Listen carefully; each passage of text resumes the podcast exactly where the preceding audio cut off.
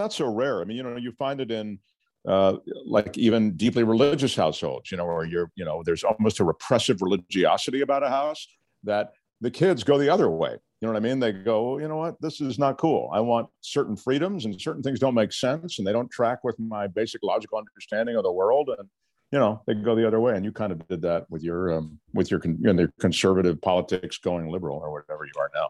Yeah. yeah, you know, I think it's I think it's remarkably common. Um, but I, I, also think if you grow up in that kind of milieu, it does one benefit of it. You know, besides uh, the lifelong uh, trauma and regret and self hatred, is uh, you have a better understanding of that viewpoint. You can kind of understand where a religious zealot might be coming from. You understand the kind of psychosexual stunt, stuntation, the constant desire to be engaged in some kind of power struggle, the feeling that like you know mainstream society views you as invisible and lesser and you have to kind of reassert your identity.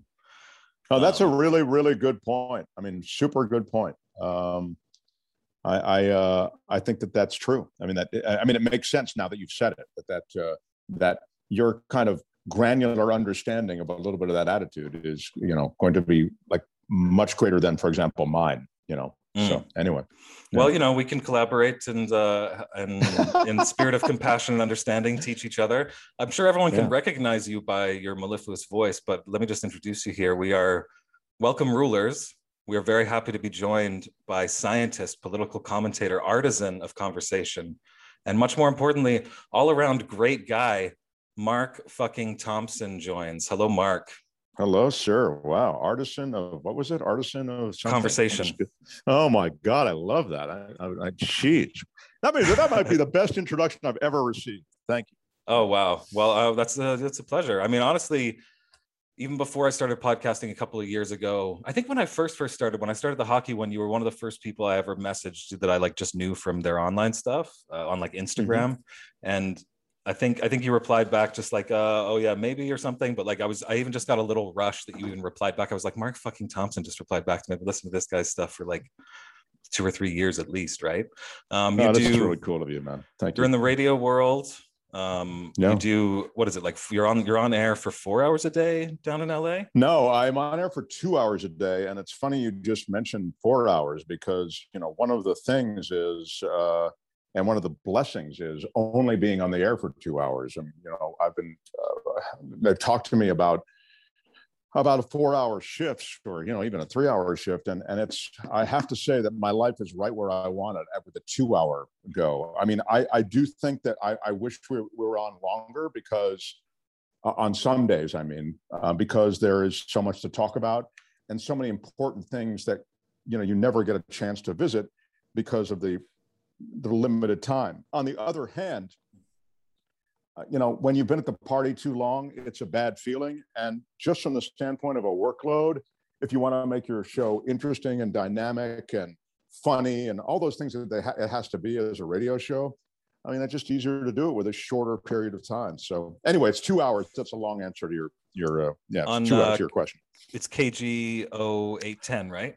Right, KGO eight ten, and you know, in the in the world today, you know, it would be northern and central and even a bit of southern California. It's a huge station in the old days, but now in the world today, you can listen to the, you know, the show anywhere in the world, and it's podcasted as well, and it's on iHeartRadio and it's on the TuneIn app, and KGO has their own app. So, and, and of course, it's it's streamed kgoradio.com, so you can listen to it, uh, as I say, anywhere.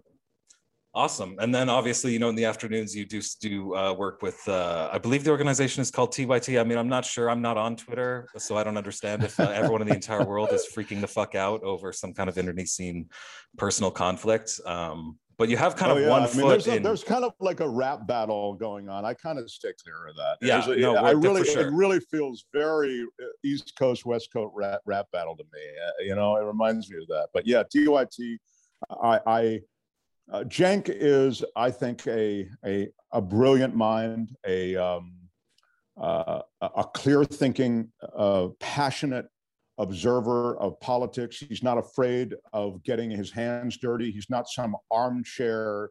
Uh, uh, he's not. He's not an armchair observer who then goes on and you know and rants. He's actually been out there. He he goes and and and gets involved in politics. Of course, he actually ran for office. I think he learned a lot through that mm. process as well. But mm. uh, I'm um, and, he's someone who you know we're talking uh, kind of before we went on the air uh, just a bit about you know going from one um, extreme to another uh, politically or even from a religious standpoint or a, a cultural lifestyle standpoint. But uh, in the case of Cenk, as you're aware, he started as a right winger. I mean, he was, you know, he came up as a, a, teenager in his late teens and early 20s. He wanted to be a Howard Stern. You could see that in some of his early work. And that he was all, also this flame throwing right winger. And now he's a flame throwing progressive. And I think uh, I, I respect that he has, you know, I, will use this word, it might sound like a hack word, but I respect that he's had an awakening and a realization. And I think he makes a lot of sense. His points track. And I think that's something I always put the, uh, uh, the I, I, put my own, I would encourage other listeners to put, I put my own beliefs through that litmus test. Are the points that the person is making, do they track or is this just more a show? And I feel as though Cenk uh, falls into the category of making things track. So I have a lot of respect for him. I mean, I think it cuts to um, something I've been thinking a lot about actually this last week and how we're kind of living in the age of um, really our, our social perception being almost completely dominated by our ability to discern between good faith and bad faith. Like it didn't used to be that 100% of every day you'd have to walk around trying to figure out, okay, well, is this person uh, good faith actor, bad faith actor? It just seems like that's everything now. Um, on the, you know, I, I think we could both agree that you know we should at least be open to as well the possibility that people's political views are perhaps malleable and slightly fluid and are not a fully locked in thing. But I kind of wanted to springboard from this to the greater conversation because you're a guy that has experience in both, um, you know, what might be called mainstream media and, and, certainly in independent media. I don't know if we mentioned The Edge with Mark Thompson. I love The Edge. The Edge is great. Um, well, thank you. But that's like, sort of a long form conversation like this one, but go ahead. Yeah. yeah.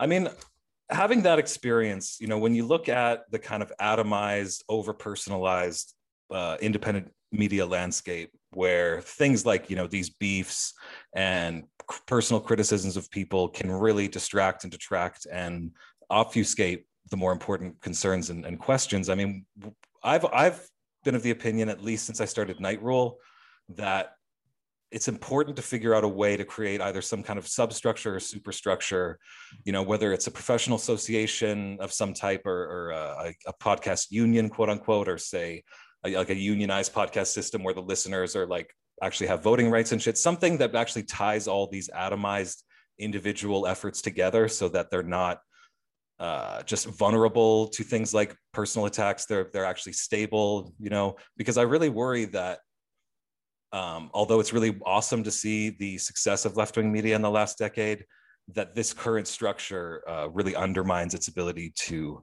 um, reach a higher level, let's say. That's a really intriguing uh, notion. But I, before I respond to it, I just want to ask you uh, when you say that, uh, what do you mean when you say this current structure? I mean, um, uh, please like and subscribe uh, Knight Rule on YouTube, uh, on Twitter at Pod Rule, uh, and Patreon.com slash Night Rule. I mean, I don't know what I'm talking about. It's just it, like literally every single person has their own show. You know what I mean? Right. right. And it's like it's great that we have a million shows, but are they? I mean, certainly when it comes to uh, more leftist, I mean, I don't personally identify as a leftist. I, I, I always just call myself a Bolshevik. Um, but uh, like I want to just storm the Winter Palace and we'll figure it out later. Okay. But um, yeah, I think, you know, for example, you know, where are the provisions for uh, workplace equity? Where are the provisions for ethics in general? You know, is there actually, is there something people could sign on to as say like a professional association or something like that, where it's like, you know what, like if you do, if, if you do things like sexually harass your staff, um, if you do things like engage in pointless uh, ad hoc attacks on other people within this kind of professional association, for lack of a better term, is what I'm just going to call it, that there's consequences for that. You know, you have members actually paying dues into something and actually building a fucking network more so than a collection of competitive efforts. Uh, it's really interesting what you're talking about. On some level, it is out there, as you're aware. It's it's really out there in the loose way that podcasts sign on to a podcast network like Media One or um, even uh, Podbean on some level. You know these much better than I do in terms of the obligations that a provider of content has uh, versus the obligations uh, that the network has to them. But I, I think that that's mostly based on an economic model and not the model that you're talking about, which is associated with, I'm sure, on one level, an economic model, but also on a model that would uh, require you to conform, at least from a, the standpoint of the way, as you say, you treat your employees or whatever, assuming, you know, a lot of podcasters are essentially one man banders. You know what I mean? I mean, one man generically, but, you know, I just think that they're, they're solo artists. And so, um, there there isn't a, a, staff of any kind. You're very lucky if you can, you know, if you have a producer or a researcher or whatever. But I, hmm. um, I, I think that uh, what you're talking about is really intriguing. It's part of a much longer conversation that I'd, I'd love to have with you another time. The only other thing I would say as part of that longer conversation is that, in a way, what you're seeing now in media, in the podcasting world, I'm talking about, which feels so egalitarian you know, it just feels as though everybody has access. Well, by comparison, by comparison to the fucking Austro-Hungarian Empire that just collapsed behind it, you know, it's like right. okay, so so so yeah, but the um, this balkanized world of podcasts is actually being gobbled up in the same way that major media outlets gobbled up the smaller media outlets. And as I've mentioned, I mean, I mentioned a podcast one that just uh, or media you know, media one, whatever it's called. Uh, these various. Um, uh, um, uh, and you know, even is it Wolfhound or what's the one with Hound? Oh, I mean, there's a million. I mean, there's a billion, a million trillion ones. Yeah, uh, this this this one's actually we're on Podbean. Um, Podbean. Okay, so yeah. no, I don't know what Podbean uh, is, except I, oh, I, That makes two of us. I have no idea what it is either. I just give no, no. But I mean, I, I, I, don't mean I, I, like its accessibility. Like I'll get served something and I can get right on Podbean. I don't have to sign up for a lot of stuff or whatever. So I'll say that for Podbean. But beyond that, I don't really understand. I guess what I'm trying to say is there are more and more of these organizations loosely knit, but with a, a nucleus that are trying to reach out to successful podcasts or just trying to aggregate content. And some of them charge you for being on their network et cetera. In a way you feel that it's the primordial ooze of what we've now seen on a bigger level in media generally. I guess that's what i'm getting at and that would yeah. be the bigger conversation. I mean, I would wonder if even for solo artists, I mean, speaking as someone that basically produces on their own, because this this applies to me, it's like I would still benefit from having some kind of association that actually is that I have a collaborative empowering relationship and I can get feedback. People, you know, you could hold me accountable for things I say on air. You could hold me accountable for things I'm saying on social media. If I have a white supremacist on and I don't sufficiently push back on them, you know, I could be held accountable for that. I think there's there's there's benefits to it that I really want to explore. I don't, but we we can we got a lot of things to talk about. I think actually yeah, we'll table it. We'll table it for the next time. Yeah, transitioning sure. into another area that I feel really speaks to the um, crisis of being forced to employ one's uh, ability to perceive good faith versus bad faith. I mean, um, the fall of uh, the U.S.-backed government in Afghanistan has been uh, pretty catastrophic. I did a, my first ever solo up, so I've, I've ranted about it already. But you know, I've been against the war from the start. Totally disgusted by it. At the same time, I feel it's it's only rational and moral to also be disgusted with the the increase the, the the extra kind of unnecessary suffering we're seeing at the end here. I don't know why countries couldn't just buy some fucking plane tickets and get human beings out that wanted to apply for refugee status. But one thing that really surprises me is how and maybe you agree maybe you disagree the mainstream media seems to suddenly give a fuck about afghanistan again after 20 years of, of carrying water or ignoring it, to be honest, about 99% of the time. And I, I, I feel as though a big part of that is they just are so fucking sick about sick of uh, reporting on COVID. And this is just such a better story for them. They can kind of pretend like they're Vietnam War reporters and they actually are a, a meaningful force in history. Um, what's what's your view of the kind of mainstream uh, coverage of this? And uh, do you have any other thoughts on the current situation in Afghanistan?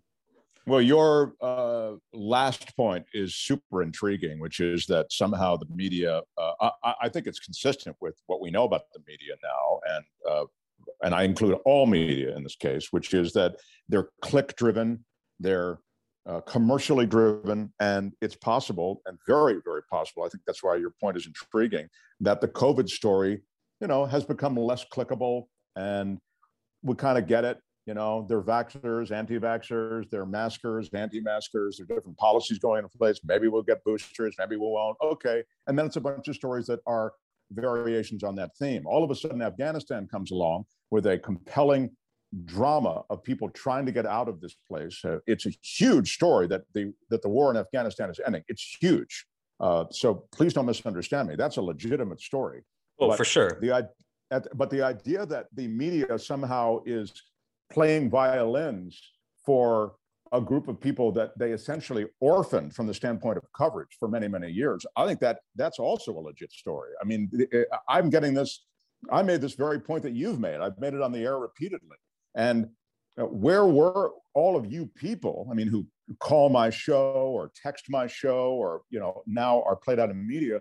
Where are all you people? I include George Bush, so concerned about women's rights, but you look the other way on women's rights when it comes to the Middle East, when it comes to your your pals, the Saudis or the Qataris. I mean, it's just a there is such a, a, a, a and this is, I think, the deficiency associated with social media also. There's such a rallying cry and everybody goes yeah yeah how about that? I mean this is wrong. And and then it has a certain momentum. But now to your question or to your point the media loves that compelling narrative and so i think they're led by the narrative as opposed to the complexity of afghanistan the reality is that most americans want to get out of afghanistan they want to end the war and no one could look at the images of the fall of kabul and and and other smaller provinces. Essentially, we're seeing uh, the concentrated images of Kabul now, and and be in any way comfortable with the way it's going. But everybody wanted out of Afghanistan, and nobody had the balls to get us out. I mean, Obama had the chance. I mean, there was there was a a gifted opportunity when he got Osama bin Laden. Al Qaeda had been taken care of essentially. You got Osama bin Laden, spike the football, and end it you've said you wanted to get him, you got him. And I think Obama was cowed by the Pentagon. I think he was cowed by military interests that oftentimes cow presidents. And even Trump had troubles to, I say even Trump, because he was like, you know, this big um, yeah, toxic masculinity dude. And, yeah, and he uh, spouted kind of a uh, like faux non-interventionist, uh, isolationist policy. Um, yeah, but he but he made he made a bad deal. I mean, I, you we can argue about whether it's a bad deal or not. I mean, he had well, like like nobody remembers the deal with the Taliban though. It's like that doesn't exist. I mean, you'll right. see a couple of people bring it up, but it's like our our goldfish brained media landscape, and even just on a personal level. I mean, when you when you have a war of aggression and occupation going on for 20 years in the background of your mind, eventually you do fucking become numb to it. I'm sorry, we all have become numb to it to some extent. Well, but even to the point where is... two two years ago, the fucking American president negotiates and signs a deal with the Taliban, and everyone's just fucking forgotten it. Like two years ago, not even. Right. That's exactly right. I, I, would suggest that one of the reasons, because you mentioned Vietnam, that these wars are different and they and they go on in the background is because no one's watching the money. It's not making uh, affecting life because it's borrowed money. Uh, it's making a lot of people rich. Most of that money never even makes it over to Afghanistan. It ends up right in the beltway to military contractors. There's a, you know, it's often talked about the military industrial complex. That's a real thing. The war profiteers, you see them on television now. They dust off those generals. It's disgusting. I went on a rant on KGO about this. It's just that, that you can have all of these people who with a vested economic interest in a continuing war. You can have them come on as experts as to what should happen in Afghanistan. It's obscene, absolutely obscene. But to your point about it going on in the background, uh, yeah, there was, there's no draft. There's minimal sacrifice in the American public. It's far away. No one really cares. In Vietnam, you had a draft. It was relevant to everybody. You had these images of war, unvarnished images of war coming back to this country. You just don't have that in Afghanistan. And that's why it went on so long. Absolutely. Um, another like uh, there's there's a conformity to the mental side like people talk about conformity usually in terms of uh, mores and just kind of like personal uh, uh, behaviors but i feel like there's a, a real conformity of mind that uh, has been kind of shockingly underexplored. I think of uh, that bridge they built in london for the olympics. I don't know if you remember that but when they opened it up it was a suspension bridge with this weird design and, and it started to wobble once people started to walk on it and the reason it wobbled was because um, they basically had not tested it properly to see that like people the the effect of people actually walking on it you know left foot right foot left foot right foot and eventually that made it start to sway. But as it started to sway everyone on the bridge subconsciously started to kind of correct their movement for the sway. So that when you look at the video eventually everyone's walking across the bridge like penguins in lock fucking step and that's only making it sway more. And i feel like that's the metaphor for our fucking global society right now when we're we've built a shitty bridge we have a bad structure we're walking into it and without even knowing it starting to conform to it in unison to the point where the unison of our conformity is going to either bring the whole fucking thing down or at least let's say hopefully alert us to the problem so we can make different choices. Well that's a great uh, a great parallel. I don't know where the conformity um, starts and ends on various issues. You can. I mean, how that's that. it would be impossible to define. I mean, it's such a it's such an yeah. it's such a kind of ethereal concept. Um, I mean, to I mean to totally you know uh, I don't want to bum anybody out, but no, I that's mean, what we do here. It's fine. The, the reality is that we're a species. I mean, the only species in the history of the planet that fouls its own habitat. I mean, this is unbelievable what's happening. The, the idea that a species could evolve to the point that it literally is destroying the habitat uh, that supports it. Uh, it's, literally it's, destroying it's it, it, it, destroying itself, like with with something like a war. I mean, I, I totally agree with you that you know, and it's not depressing to me at all, actually, to think about humanity on a species level. I hope, hope to eventually have an animal behaviorist who I really am a big fan of on to talk about this. But this is something even um, people like Hegel and philosophers like Marx talked about, like a species being. And when I was first introduced, introduced to that concept, I was like, wow, what a more holistic and proper way to try and formulate a concept of what what humanity is to think of it as a species and question um, the life of you know the members of that species and whether they're being whether it's being fulfilled to the point where they can actually have the fullest flower of their their own personal expression and also community expression. I mean the fact that we fucking you know i don't know about you mark but like i'm sure if you know canada invaded america propped up a puppet government and then Canada handed you a gun and said, "Look, Mark, I want you, for me, do me a solid. Uh, I want you to kill this guy with this gun, and then kill the guy behind that and the guy behind that forever and ever because Canada says so." You know, like. well, any kind any kind of occupying force anywhere is never going to uh, succeed long term. You the the local population resents the occupying force. It just happens. That's not to say that that the Americans didn't have a large constituency of support in Afghanistan. But uh, more to our broader point about the species, I mean, uh, man has been the warring species that we are for a long time, and there are other uh, hostilities within the animal kingdom, you know, over territory and food and and resources, you know. But yeah, but where you, man, you can see that though that's where the seeds of this come from, even if it has been kind of if it even has metastasized to this kind of cyborg hellscape yeah but continue. yeah, right right. No but when you have the animal behaviorist on the animal behaviorist should tell you that you don't have the a vengefulness in the animal kingdom you know you don't have gratuitous violence in the animal kingdom you don't have i mean we and the other point is that we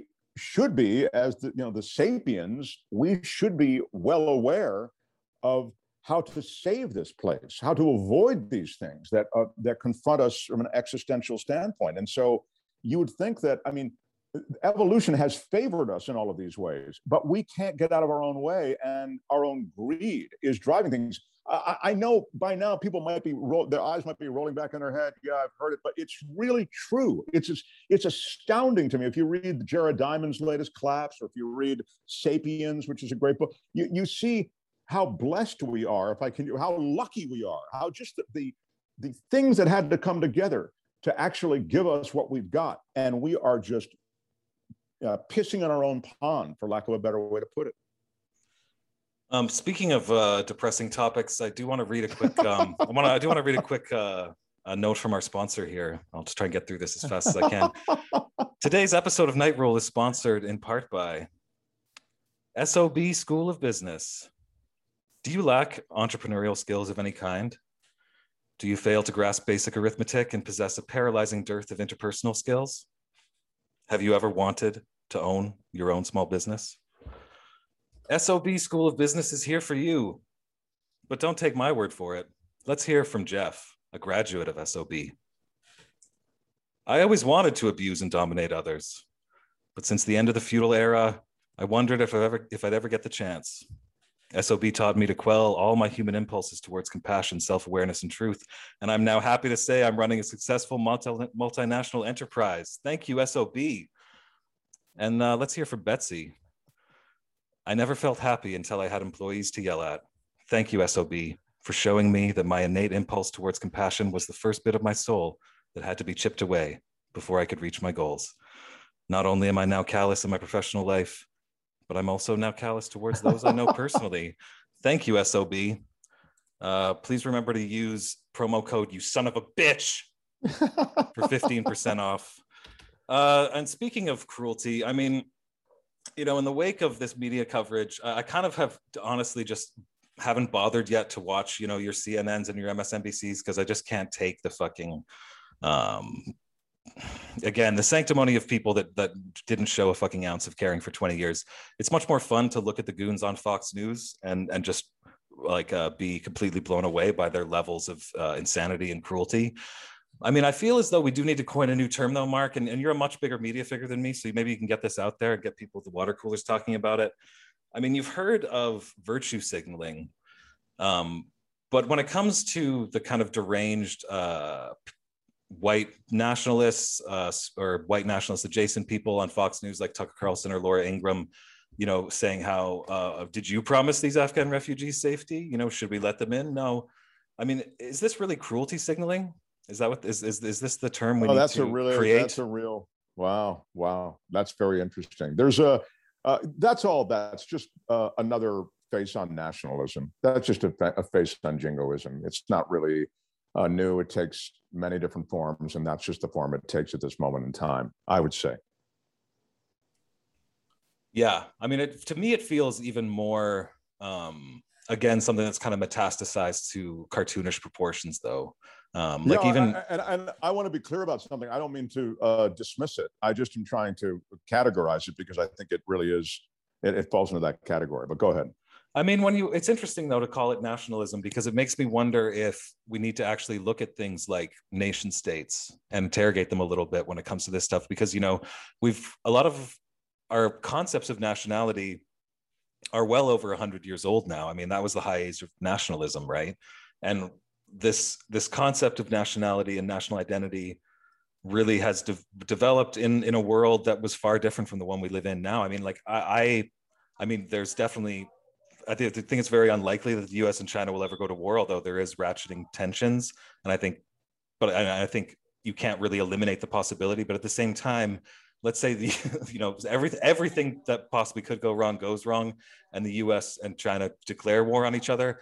I mean, they're really going to ask you people like you and me to go and kill Chinese people that we're following. You know, we're following their cousin on TikTok. I mean, like is that is well, that something that could even happen?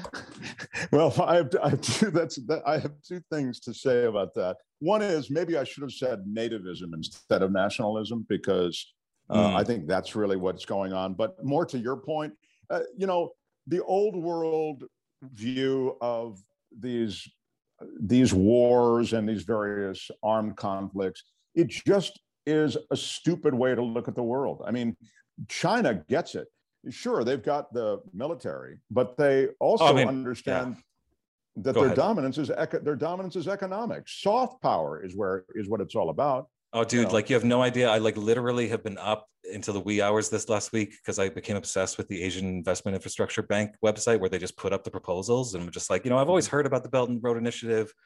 Why don't I like actually see what they're doing? And if you read their fucking proposals, it's like I'm like, Jesus Christ, why can't Canada get this shit? Like, I mean, I'm not, I'm not gonna say, you know, uh, you know giant like the world bank for example is a collaborator on a lot of these projects the world bank has a very checkered history let's say to put it mildly but you know half a billion 500 million dollars to try and build a more responsive uh, social safety net in india you know uh, at least a half dozen to 10 that i that i read of the ones i went through massive solar generators you know um, clean drinking water fucking uh, gender equity built into uh, provisions for countries in the middle east i mean like you know, in Canada, we have whole communities just don't have fucking drinking water. Um, and again, like I, am not, I'm not, I don't, I'm not a tanky. I'm not, I'm not uh, apologist for uh, the Chinese government, but I, I really think people like, you know, we spent 20 years saying, oh, we can't nation build, we can't nation build, while still kind of trying to do it half-assedly. And meanwhile, China is out there fucking like industrializing Asia and beyond, you know?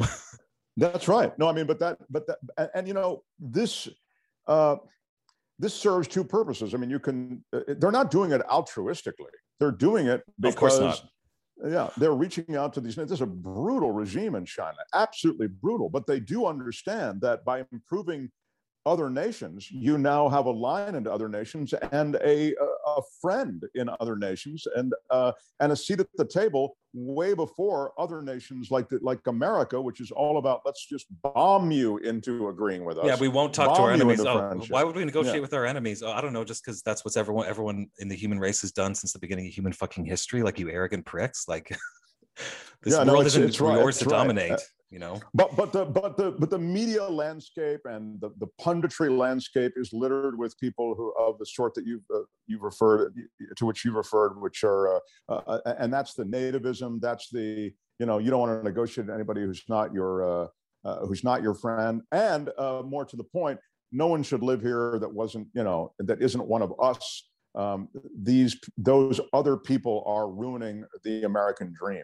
I, I'm I'm astounded that that's that that has so much traction. But you know, the dumbing down of America has been going on for a long time, and I think these, you know, are some of the things that happen after you've dumbed down the population long enough. And more and more, of the, more and more of the population is disenfranchised economically and in other ways. So oh, they don't yeah, feel absolutely. as though they have a stake in anything anymore. You know? Well, I mean, nobody's been asking them, you know, what their views on foreign policy, um, and definitely, uh, I think a lot of the anger stems from uh, a powerlessness and kind of an economic, uh, uh, you know, being economically downtrodden um, and just being like generally psychically kind of depressed and repressed. Um, I know you have a hard out in a little while here, uh, so I want to be mindful of the time. But uh, before you go, I mean, and this ties into the discussion of uh, of China and the solar uh, generators and whatnot. I mean, I think sadly, in many ways, you're one of the people I think uh, most uh, qualified to speak to the issue of climate change as not only a meteorologist but someone who's been affected by it to put it really fucking mildly personally. You know i look at you know five ten years ago i could go on the bbc website and they could say oh you know record breaking heat here and it was just kind of like a nice cute kind of human interest story. And then i look at this year up here in uh, british columbia and it was like oh you know uh, canada breaks heat record. And it's like okay that's intense. It was extremely hot in vancouver at that time and then a week later, the place where that record was broke, I think Lytton was the name of the town, burned to the fucking ground. it just got completely yeah. destroyed. Yeah. Like fucking, you know, Moses made God angry and he was, and God decided to send a message type shit. I mean, um, it, you, it is biblical. It is biblical. I mean, it's it's truly biblical. I mean, uh, you know, the Bible is fiction, but the those fiction writers, uh, uh, they you know, they served up various uh, end of the world scenarios and and and we're living at least uh, what feels like uh, you know something on a grand enough scale that you could categorize it as biblical i i, uh, I think you're and we've alluded to it in our uh, conversation you're seeing the results of what has been irresponsibility and an absurdity to the way we've lived as a species. I, I, I really can't believe it. I mean, you know, the messages associated with, uh, you know, the uh, delicate balance of the ecology and fragile ecosystems, these are not new messages. They've been around for decades. I grew up with them. I actually thought that that that would be something that we'd see real legitimate uh, progress in. Instead, we overfish, we dump plastics into the ocean, we treat the ocean like an open sewer. It's astounding that anything still lives there. And nothing will live there uh, very soon. And you know, when the ocean dies, the entire planet is going to die also. It's a, but but we just see everything as ours to have dominion over. I believe it's a, it's got its roots in religion. It's got its roots in uh, almost a mythology that's built up around the power of humanity to both conquer and fix any problem. It's a um, uh, it's depressing. And, and you're right. I mean, I lost my home to fire. I, uh, I know what fire can do. We still, when the wind starts blowing or when the that amber cast is what you see because of of smoke that has now screened out the sun in many parts of California. When that's what you see, we get chills. I mean, I really, we, of course, we yeah. can't sleep at night. Yeah. Oh, I, I can only it's, imagine. Uh, yeah. Yeah. And so I guess what, we, what you've alluded to in, in your setup is we don't have the infrastructure. We don't have the setup anymore to fight this stuff. It's, it's really, I mean, your, your situation, what happened in Canada is one that just points up, it's when it happens, it's just it's a blaze and it's all going up, and the world is ablaze right now. Yeah, I mean, it's it's traditional for me to end podcasts on uh, or uh, near the tail end of podcast and on really depressing notes. So I'm glad we've checked the box. But I will say, I take I take at least a modicum of hope that even if you know this this collective monstrosity has has brought us here and kind of continues to you know uh, pra- in practical terms and in kind of psychological and spiritual terms blind us to our crimes, uh, our collective crimes, and, and uh, the need to ameliorate the situation. Um, you know, when when you look at uh, episodes in history, you know, the American Revolution, French Revolution, um, Europe in the shadow of the World Wars, kind of finally laying down its arms and saying, you know what, maybe industrialized mass, like mass total war, is not the way to go. I feel as though humanity at least possibly still has the potential to understand uh, that it needs to change when it's just fucking faced with, uh, you know, uh, an undeniable crisis. You know what I mean? So I'm, I'm hoping that we're going to finally wake up in the coming months and years here more so. I think you make a great case for just that by pointing to uh, nuclear confrontations or potential confrontations involving weapons of mass destruction so great that there's no walking back from it.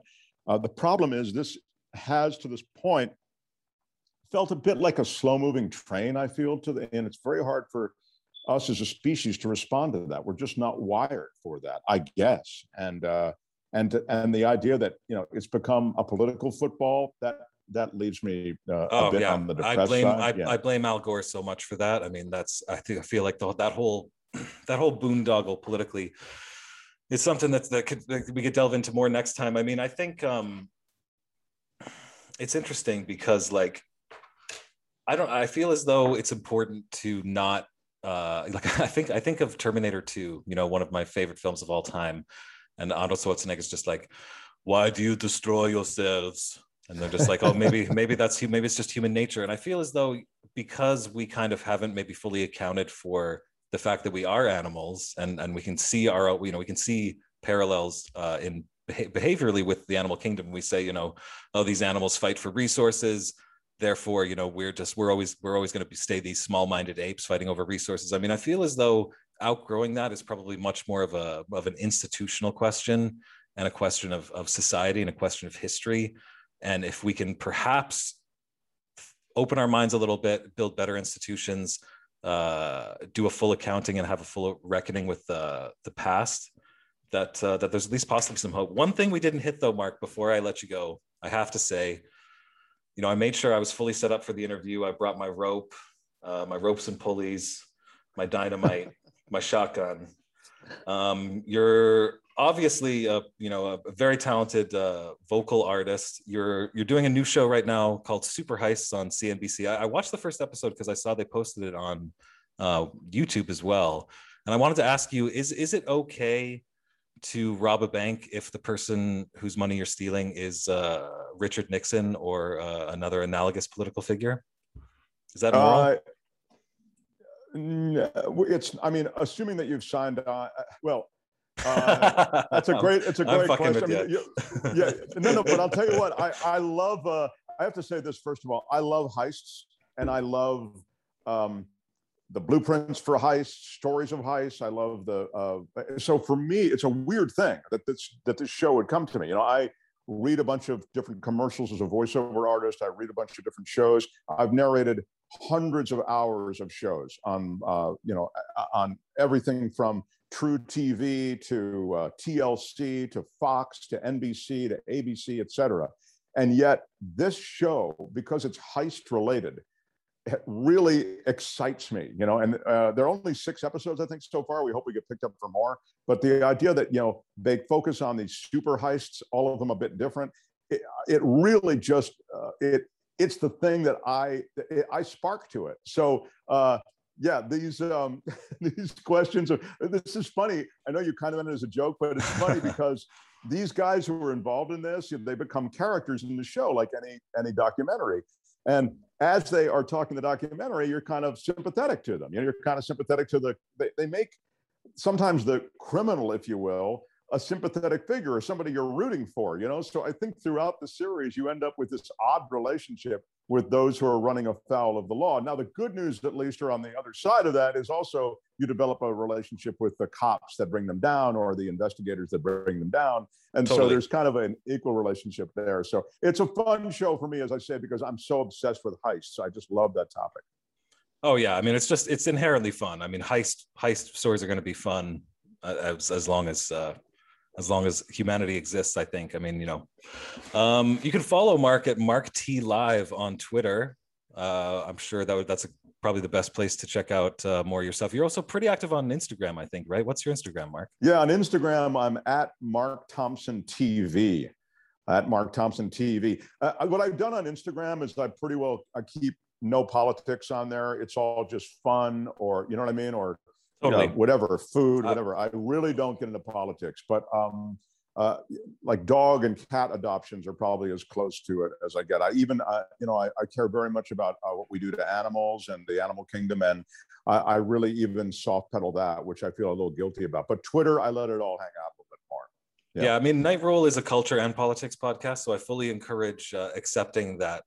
You know, not only is it really weird to be in politics, into politics as much as you and I are, but that uh, life does exist outside of it, and that's okay. I'm, I'm planning on recording a solo up uh, talking about Nicolas Cage. I think tomorrow. Hopefully, that'll come out tomorrow. Oh, that's really. That's really cool. Um, uh, well, yeah, I've Pig, Pig is great. Pig is great if you haven't seen it. I highly recommend that. Oh yeah, uh, um, I've heard good things about it. We had a we we have a regular film critic on my radio show, and he really liked it. So yeah, yeah thank you for reminding me. I'll check it very out. Very simple film. I mean, it's. I feel as though, um, you know, it's 90 minutes, which is great.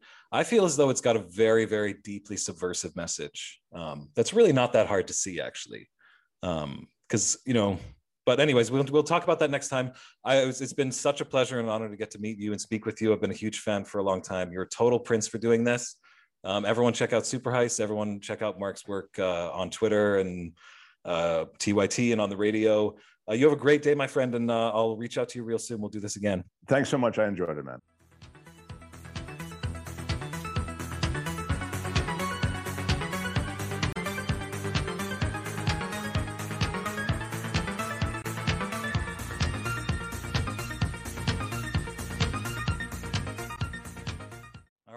Back, rulers. We're uh, very pleased to be joined again by Professor Adnan Husain of Queen's University. Hello, Adnan. Welcome back to Night Rule. Thanks for having me back on. It's always a pleasure. For sure. I mean, it's kind of a more somber time. I mean, it's not really a Night Rule uh, tone these days. We've got a lot of really tragic and depressing and heartbreaking stuff going on in the world.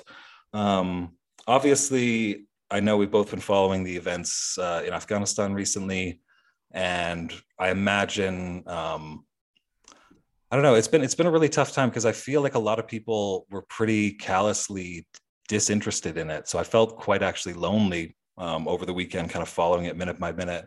I did hear one thing that I thought was really uh, intelligent on the American Prestige podcast, which is a great new podcast, and they pointed out that this thing that you hear people say, you know, Afghanistan is the graveyard of empires. They said, well, yeah, the white empires, but there's been many more empires that have gone through um, and made that area a client. Can you maybe really quickly before we delve into the present day um, illuminate us on that a little bit, like in terms of, you know, is this actually a Eurocentric formulation to call this country uh, graveyard of empires, or has has this has Afghanistan been part of larger political denominations in the past and and not destroyed them? Um, well, um, I think the, I think it's both a Eurocentric perspective and um, get, does get at something that is endemic or unique to Afghanistan's history as one of unruly resistance to outside political power and authority, like all uh, kind of tribal mountainous regions. They're very, very hard to control mm-hmm. and to subject to um, uh, state control and authority, to tax and to govern. Um, it's not easy. And so there is some truth to this idea um, that generally speaking, uh, it was a hard place to govern. But I think uh, it really uh, fits into this history of resistance to colonialism. So the outside powers that have tried to control it from uh, Europe, for example, have had uh, great difficulty, and of course the British um, failed uh, failed to do so. But if you want to think about how, uh, how it fit into previous um, kind of Eastern or other Asian polities, um, you could look, for example, at uh, Mahmud of Ghazna, who was a mm-hmm. Turkic uh, sovereign um, who established a state um, and dynasty in, centered in Khorasan, which is the northeastern uh, part of uh, the Persian world. It is this very rich uh, agricultural zone that supported four major cities, um, if I can remember them Balkh, Marv, um, Nishapur, and uh, Herat. Mm-hmm. Um, Herat, of course, is in um, you know, in present day Afghanistan. And um, he managed to establish a polity that integrated at least the northern parts of what is today Afghanistan as uh, part of this larger unit, you might say, of Khorasan. And it's, as I said, a really rich agricultural zone um, some one uh, historian uh, from the University of Toronto, I remember, gave a paper that I heard about Khorasan's history and why it was so influential and important as an incubator of new ideas, of new social forms, uh, partly because it was this uh, more urban space that could support uh, because of the agricultural richness uh, of the area, it could support these large cities that advanced culture and so on. She characterized Khorasan as the California of uh, the Middle East. wow, know, like interesting. Good ideas get incubated, some kind of out there ideas, but uh, it has an influence that is um, disproportionate to its size in landmass because it was a really intensive uh, cultivated location that could support a really large urban population. And so mm. Mahmud of Ghazna established um, a you know an empire or a state based in in Khorasan, and he used um, you know Afghanistan um, to enter into the subcontinent of India. Um, what is today present day Pakistan and parts of, of India and the Punjab. And so Afghanistan was essentially subsumed into his his state. And we find that uh, there are other occasions. So, for example, the Timurids, uh, after Timur uh, Tamerlane, as he's known in in the West, um, who in the post-Mongol era managed to reunite uh, most of the Mongol lands of the Ilkhanate that disappeared in or collapsed in the 1330s by the later part of the 14th century he, threw spectacular conquests across Central Asia, into the Middle East, Iraq, uh, uh, Iran, and into Anat- even into parts of Anatolia and Syria, managed to kind of reconstitute the Mongol Ilkhanate under his auspices and authority.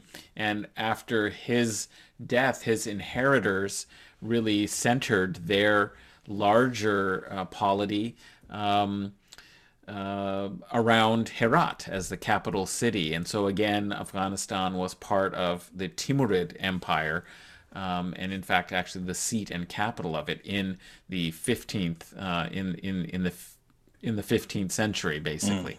Mm. Mm. So there are precedents for it being part of a larger uh, polity. Uh, it didn't always manage to resist uh, external powers coming uh, in. But I think the reason, so the question is, well, what, what's the reason why?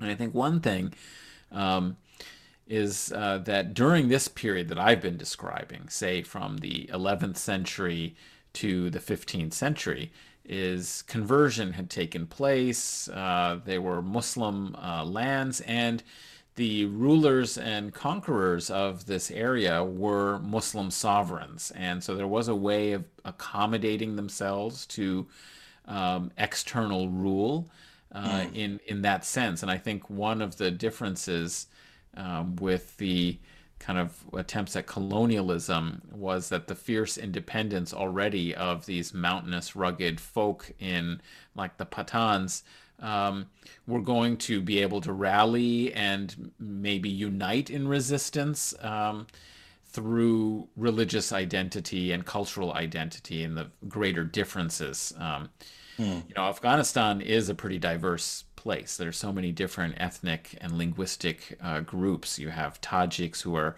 Farsi speakers of a kind. There's actually the language they speak is Tajik in Tajikistan, but uh, Persian, a version of Persian called Dari, uh, was widespread in um, today's Afghanistan. There are Uzbeks, who are a Turkic uh, people from Central Asia. Um, you know, neighboring Uzbekistan is named after this uh, uh, Turkic tribal grouping. Um, so there's a you know five or five percent or so who are who are ethnic Uzbeks. There are mm. the Hazara people who are their own ethno national kind of grouping, and they have mm. their own language, and they uh, happen to be Shia. Um, and so, really, you have a very, very diverse uh, country that is a patchwork of different ethnic and mm. national orientations, with the core being the central sort of core being the Pathan tribes and but the Pathans are themselves divided between um, with these colonial borders that the British created during their colonial rule are divided between Afghanistan and Pakistan. So the mm-hmm. northwest frontier province of Pakistan is essentially culturally, linguistically, ethnically uh, coterminous with the core part of Afghanistan. Um, and so that's part of the reason why there's so much influence um, that uh, Pakistan has on Afghanistan and why they're so interested in maintaining some level of control and alliance, uh, in, you know, in Afghanistan is because they have a large Pathan population in the northwest frontier.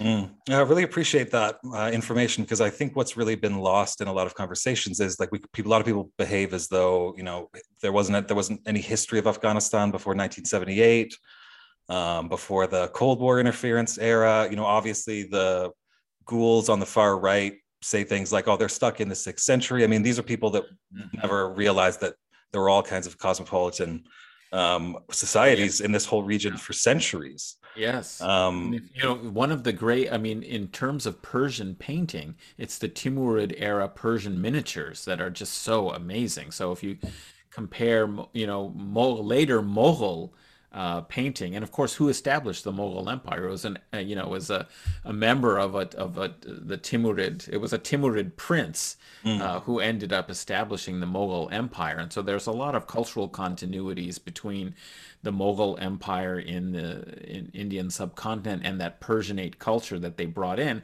that was established and developed really under the uh, descendants of Timur who established a dynasty centered in, you know, in um, in uh, in Afghanistan and at the courts of those Timurid rulers, Shah Rukh and others, they patronized great art. And so, if you ever look in, uh, at Persian painting, you would identify Persian I mean, uh, Timurid uh, miniatures as really among, you know, really the apogee in some sense of sophisticated uh, artistic tradition of illuminated manuscripts, um, where a mm-hmm. lot of great Sufi literature, for example, or some of the uh, wonderful Persian epics like Ferdowsi's Shahnameh uh, from, uh, you know, an earlier era are um, illustrated in beautiful illuminated uh, manuscripts and are tremendous, exquisite works of art.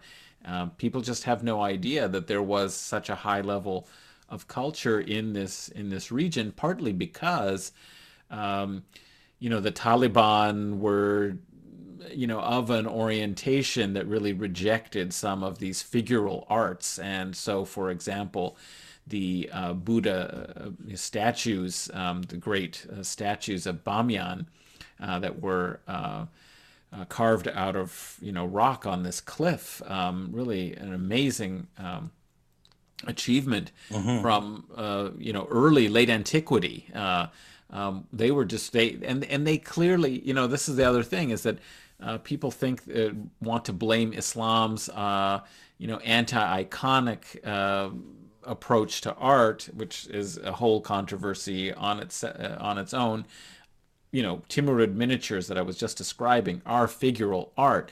Uh, so that's really not the the issue, and it's not something endemic to Islamic uh, attitudes. And clearly, those Bamiyan statues survived through centuries and centuries of uh, majority Muslim society and of Muslim rulers. It was really only at this late period of the 20th century with this fundamentalist movement established by the Taliban, who um, you know, had a particular religious interpretation that was very narrow and literalist, that the statues were destroyed. But that really sticks in people's mind and memories, and they associate all of Afghan religious culture um, with the Taliban um, uh, uh, attitudes. Mm, yeah, and I think you know a big part of that is just the kind of media landscape um, and whatnot. I think it's actually I mean, it's a, it, this the, the increased suffering, and I would argue very much unnecessary suffering over the last uh, week and a half. Um, I think has really laid bare. Even I mean, I, I keep on thinking that we've reached rock bottom in terms of the mainstream media's credibility, but like the fact that I can't even watch the like liberal media because you know they didn't fucking care about Afghanistan for 20 years. They just carried water. They obfuscated you know they weren't doing I'm, i go to the bbc and they're doing you know human interest stories here's an individual who's suffering it's like where the fuck was this mm-hmm. you know over the last two decades mm-hmm. um, and I'm, I'm really beginning to wonder though if the the policy and propaganda of humanitarian invent- interventionism over such a long period of time I, I feel as though like in a, in a sense morality itself has been compromised in that you know when you see people running for the airport I think a lot of people don't know if that's propaganda trying to trick you into thinking we should go and intervene more, or if it's just you know human suffering being reported. And I really wonder like how we regain a kind of confidence in uh, a humanitarian uh, project. Well, I mean, I think uh, this is a key uh, issue uh, about the entire Afghan war and the way it was legitimized and justif- justified uh, initially. Um, you know, some people wanted vengeance after 9 11, and, um, you know, that was enough. Uh, but others had qualms about, um, you know, intervention. They might have had a somewhat anti imperialist uh, approach in their politics. Um, and it was really liberal humanitarian justifications for intervention that swung uh, some influential uh, I, I, would say, constituencies mm. towards supporting uh, the war that lasted 20 years here and really uh, accomplished almost nothing in the end, really. Mm-hmm. Yeah. Um, so it was uh, saving, you know, Afghan women from the uh, abusive oppression of the Taliban uh, movement, for example, that um, helped really justify it and legitimize the the the war for mm. so many people. And we've seen that reflected in the liberal media now with a lot of pie-ins to um, you know progress that had been made women going mm. to school girls being educated and now it's all being destroyed because uh, the taliban have have moved in and the Afghan government has fall has fallen. But yet no one was talking about it three weeks no ago at was. all. And and they make it seem as if things were going so well under this. I mean, this was a very corrupted, yeah. weak government. It's obvious that it didn't have a lot of popular support in a deep way. If it's possible for it to collapse so quickly, with um, you know within a week essentially, uh, most of the major cities being captured hundreds of thousands of the uh, Afghan National Army switching sides or fleeing. um, the president uh, who was talking tough for months and months and also refused really to negotiate in any serious way with Taliban uh, leadership. Um, suddenly just departing and leaving the country, you know, uh, the morale uh, was so low, clearly, mm. um, that it's hard to uh, make sense of media portrayals now um, that are offering dirges for you know, a government that was corrupt, weak, ineffective, and collapsed so quickly. Yeah, uh, it wasn't providing basic services. You know, soldiers yeah. didn't have food, let alone like bullets. I mean, and I think I I don't believe for a second that the Taliban are quote unquote popular in Afghanistan. No. But I do think there's probably people in you know certain circumstances who looked at the incompetence and corruption of uh, the U.S. backed regime and the U.S and actually thought, you know what, maybe the freaking Taliban might actually hmm. provide basic services better than this. I mean, well, that is going to be interesting to see whether they can approach governance in a slightly more effective way than they did in the mid late 90s when they did manage to have some initial support at the outset, if only because the feudal warlords had engaged in such internecine. Um, uh, civil strife and conflict and fighting, corruption and abuse of, of of of the Afghan population, you know, the Northern Alliance and other warlords. Um, you know, there was so much uh, destruction and devastation that Afghanistan had gone through as a result of the Soviet. Um, you know the Soviet period and the Mujahideen's mm-hmm. resistance. Mm-hmm. You know, it just tore the country apart. But you know, even after the withdrawal of the Soviets, uh, the government uh, ended up collapsing. The Afghan government ended up collapsing within a year or two, two years, and mm-hmm. the country descended into uh, civil war where there was no governance, no law. And it was so destructive and devastating that people actually welcomed initially the Taliban as bringing at least peace and an end to the war by more or less dominating most of the country. Now, it's true they never at that point controlled all of Afghanistan. There still were some parts of the country under the Northern Alliance. Um, you know, through the late 90s, but the majority of the country was under Taliban rule and it put an end to at least some of this conflict. And the second point was as ruthless uh, as their justice was, they provided some kind of justice. It was brutal, it was oppressive, it was gruesome with these public executions mm-hmm. and so on. But it did impose a kind of order where there had just been corrupt abuse and taking advantage, violent taking advantage of the weak. And so that's going to be interesting now. They're actually going to control essentially the whole country. And I think it's really, you know, people are exhausted with the war. So, mm-hmm. and this war has gone on longer than the previous uh, period of war. Yeah. This 20 years has made America very unpopular. People, you know, the people are exhausted. And so they're probably taking a cautious approach, from what I understand. I've heard like truck drivers uh, who deal with transport of goods, um, you know, through Afghanistan. Um, there was some reporter um, or a scholar who was relaying something that a reporter had um, had in an interview with with uh, these truck drivers, who said, "Well, you know, they don't like the Taliban, but." At least when you paid your toll or tax, the difference was is that the Taliban would give you a receipt.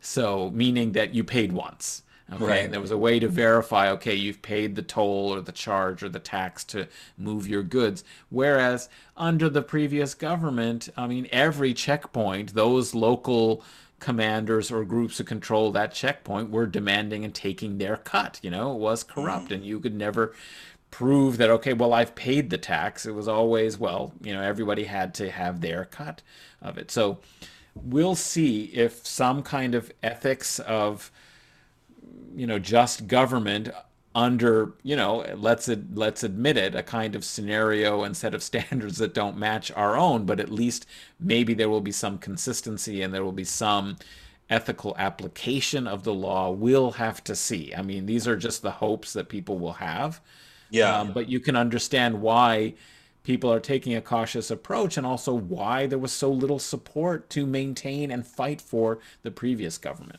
Yeah, I mean, I'm not super hopeful. I mean, I think No. once once the evacuation of Yeah. the country of you know the uh, interpreters, the the U.S. Uh, nationals, et cetera. I mean, I, I mean, there's reports of uh, Taliban going door to door searching for you know former Mhm. collaborators, et cetera. But you know, it's I just feel as though the, this whole episode, I mean, it's really weird, right? Like there's all these different, there's kind of a cacophony of perspectives. You know, there's still people that think, you know, the US had a right to be there. They have a right to be there forever if they want.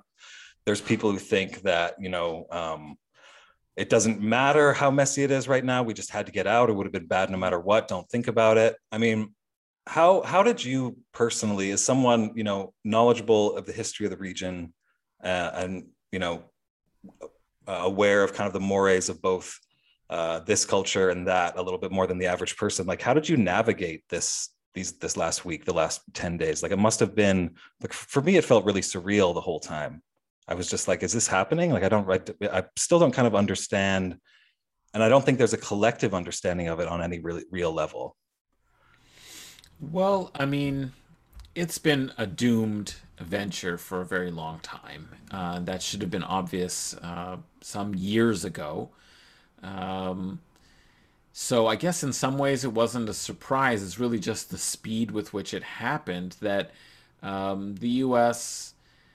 wasn't really able to uh, have even a moment of symbols of having achieved any goals and making a handover to the Afghan government and on September 11th and some symbols of having achieved uh, you know an end to Afghanistan as a haven for terrorist uh, groups to um, uh, you know develop their plans and so on and you know, have some kind of symbolic victory. They weren't even allowed that. Um, but that's the truth of the situation is that this has been a dismal failure um, for a Yeah. long time. I, I think the critique of the war was spot on back in 2001, and Yeah. you know, it really applies as much today as ever, right? Exactly. I mean, and so really it's been spinning wheels, uh, spending uh, trillions of dollars that have disappeared, uh, you know, to aid agencies, to corrupt warlords, to, um, you know, uh, arming uh, an army that now has probably handed over all of those weapons to the Taliban, right, that have, they had been given. Um, And so, aircraft too. They got aircraft, which I yeah, was I don't know how much. hear. Yeah, I don't Like know how, 40 or so. Yeah, okay. So Yeah.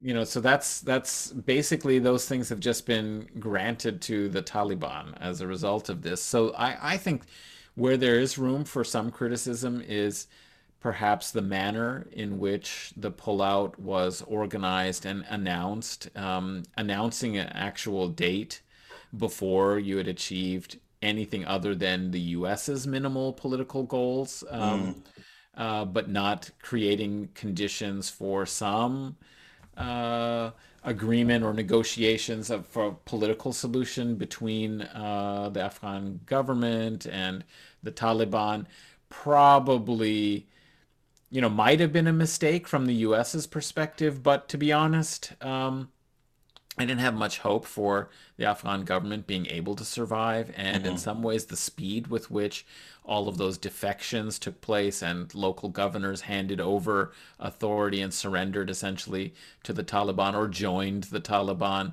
um, you know, probably ended up making um, this a lot less bloody and costly for both sides. Now we'll have to see how do the Taliban govern and will there be reprisals and and so on. The leadership that has been stationed um, in uh, uh, Qatar, I believe, where they've had some kind of diplomatic en- engagement with other uh, authorities and powers and so on, and have con- engaged in diplomacy and some political uh, aspects of negotiation and so on, um, have announced that they, you know, don't plan these sorts of reprisals, that there will be some sort of amnesty. On the ground, of course, there are the reports that you mentioned that, Mm. you know, local groups, it's not clear whether they are following these policies. And it is uh, perhaps difficult for the Taliban, which is a movement now that is very different from what it was in the 1990s and is composed of rather variegated groups that have joined it and uh, also a lot of, you know, it's been a generation that has passed since that uh, mm-hmm. movement began in the mid, you know, in the mid 90s. Um, and most uh, Afghans Afghans are among the youngest countries uh, in the world in terms of age of population. So most of the people who are part of the Taliban movement, who are their fighters and so on, grew up in this era and have no memory whatsoever of the Taliban and their ideology from before. So there is a mm. question of how much continuity there has been. Um, you know, and it's obviously going to be very difficult for the older leadership that was distant in um, a different country uh, to actually have direct control over every uh, local commander. And so we'll see can they actually discipline their own movement and their forces? There are going to be uh, factional disputes and differences. There are differences uh, ideologically in terms of interest and. Um, temperament and so on, the policies that they want to see among Taliban groups. And we'll see who will actually emerge uh, as the ruling stratum.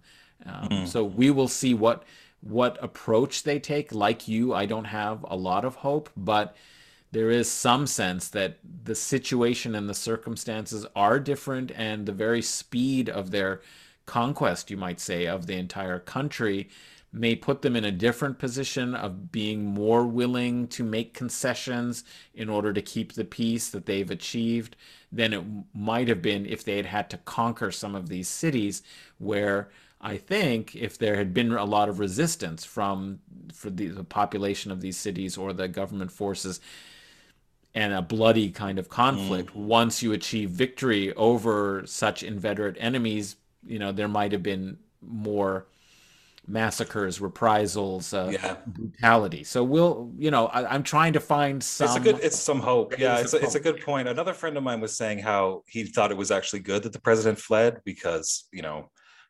Like, and honestly, other people have made the point. Like, do we really want another like 18 months of civil war? Is that really right. going to achieve anything? Right.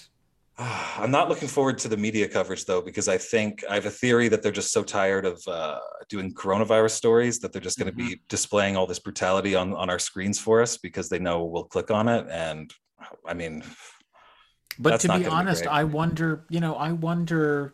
You know, politically speaking, obviously Trump's policy uh, already was in this direction of negotiating with the Taliban, of basically paying off Taliban commanders uh, and leadership uh, as long as they didn't attack U.S. forces.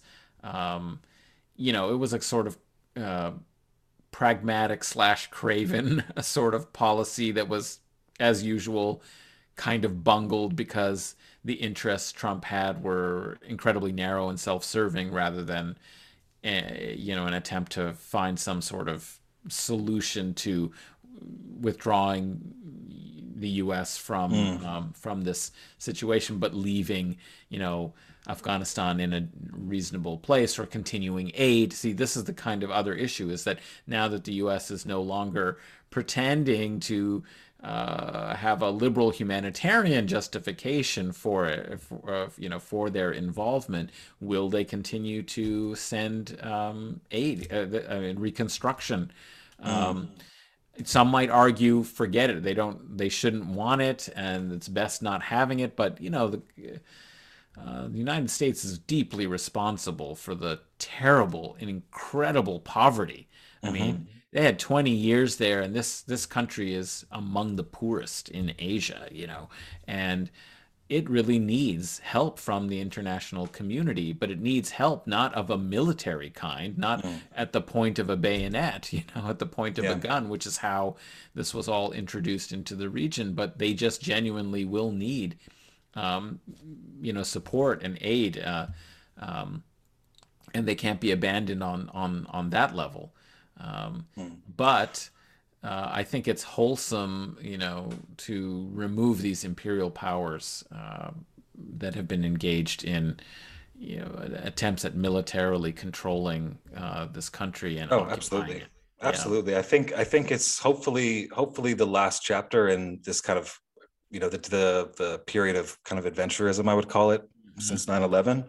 Mm-hmm. Um, yeah, I really appreciate you giving a greater perspective. I feel as though it's a good time to maybe try and learn a little more history, not not because you are a CIA operative and you want to go over there and do bad stuff, but just to appreciate the culture, you know, and yeah. understand the culture for what it is in the spirit of understanding. Yes. Um, yes. And I'm, I'm hoping in in our subsequent conversations we can get back to talking about culture a little bit more because it's been yeah, pretty heavy on the politics lately. Yeah, that, that, we we will have to. Um, but maybe I'll just if you are, if people are listeners are interested in reading a little bit more, I would recommend Thomas uh, Barfield's Afghanistan: A Cultural and Political History. Mm. Um, that's a, a great resource if you want to know a little bit more about this country, its history, its culture from a longer perspective and not just from the prism of the devastation and the terrible uh, war um, in the in modern and contemporary times. So it does cover this as well. Mm. Yeah, and just like to kind of bust the misconception of of the places, you know, being stuck in the past, being this kind of uh, monolithic group, you know, um, because it, uh, it's really important, I think, for people that are at least politically minded, who are maybe more focused on domestic politics, to at least begin to educate themselves and, and learn from others so that they're more prepared to kind of push back against the neoliberal imperialism that is probably still going to take a little while to die. I mean, certainly amongst the elites, there's still a pretty strong, uh, you know, uh, affiliate or affinity for it. Yes, yes. There's a lot of hand wringing over this. yeah, they're they're the most upset. It's uh mm-hmm.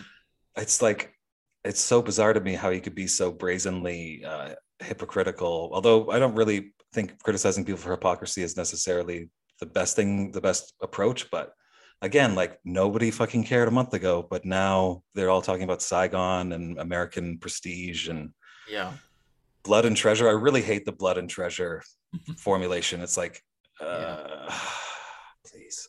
Um, I'll give you the final word. Where can people follow your work and uh, and check out more of the, the wonderful things that you're doing? You have a couple of podcasts you're on as well. Yeah.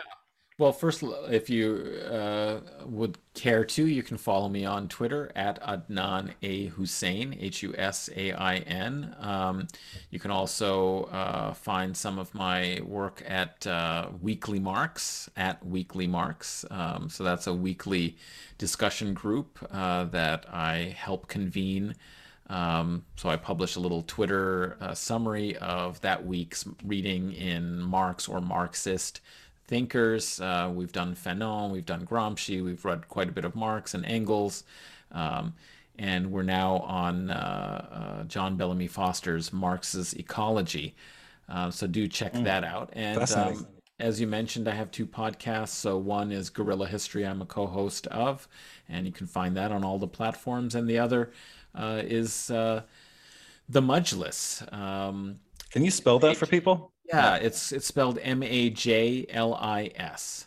So you can find that at anchor.fm and, of course, on all the other uh, platforms. And that relates to the Middle East, Islamic world, and Muslim diasporas. And given recent events, I hope to have uh, a discussion uh, about Afghanistan uh, and its history, some aspect uh, of this current situation, but putting it into historical perspective. Um, so do listen uh, for that. Yeah, I think everyone will benefit greatly from that, as we always do from uh, your commentary and analysis. And, you know, kindness, courage, compassion, these are all things that we need more of. So, Adnan, it's always a pleasure to speak with you. I know it's Friday. You're probably exhausted after a long week, so I'll let you go. Um, but let's, uh, I'll email you and we'll set up something real soon for the Absolutely. next little while. It's okay. always a joy. Thanks so much for your uh, great podcast and these wonderful conversations.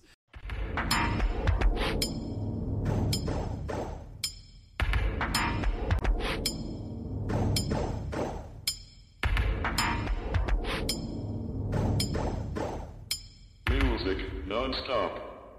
Techno pop.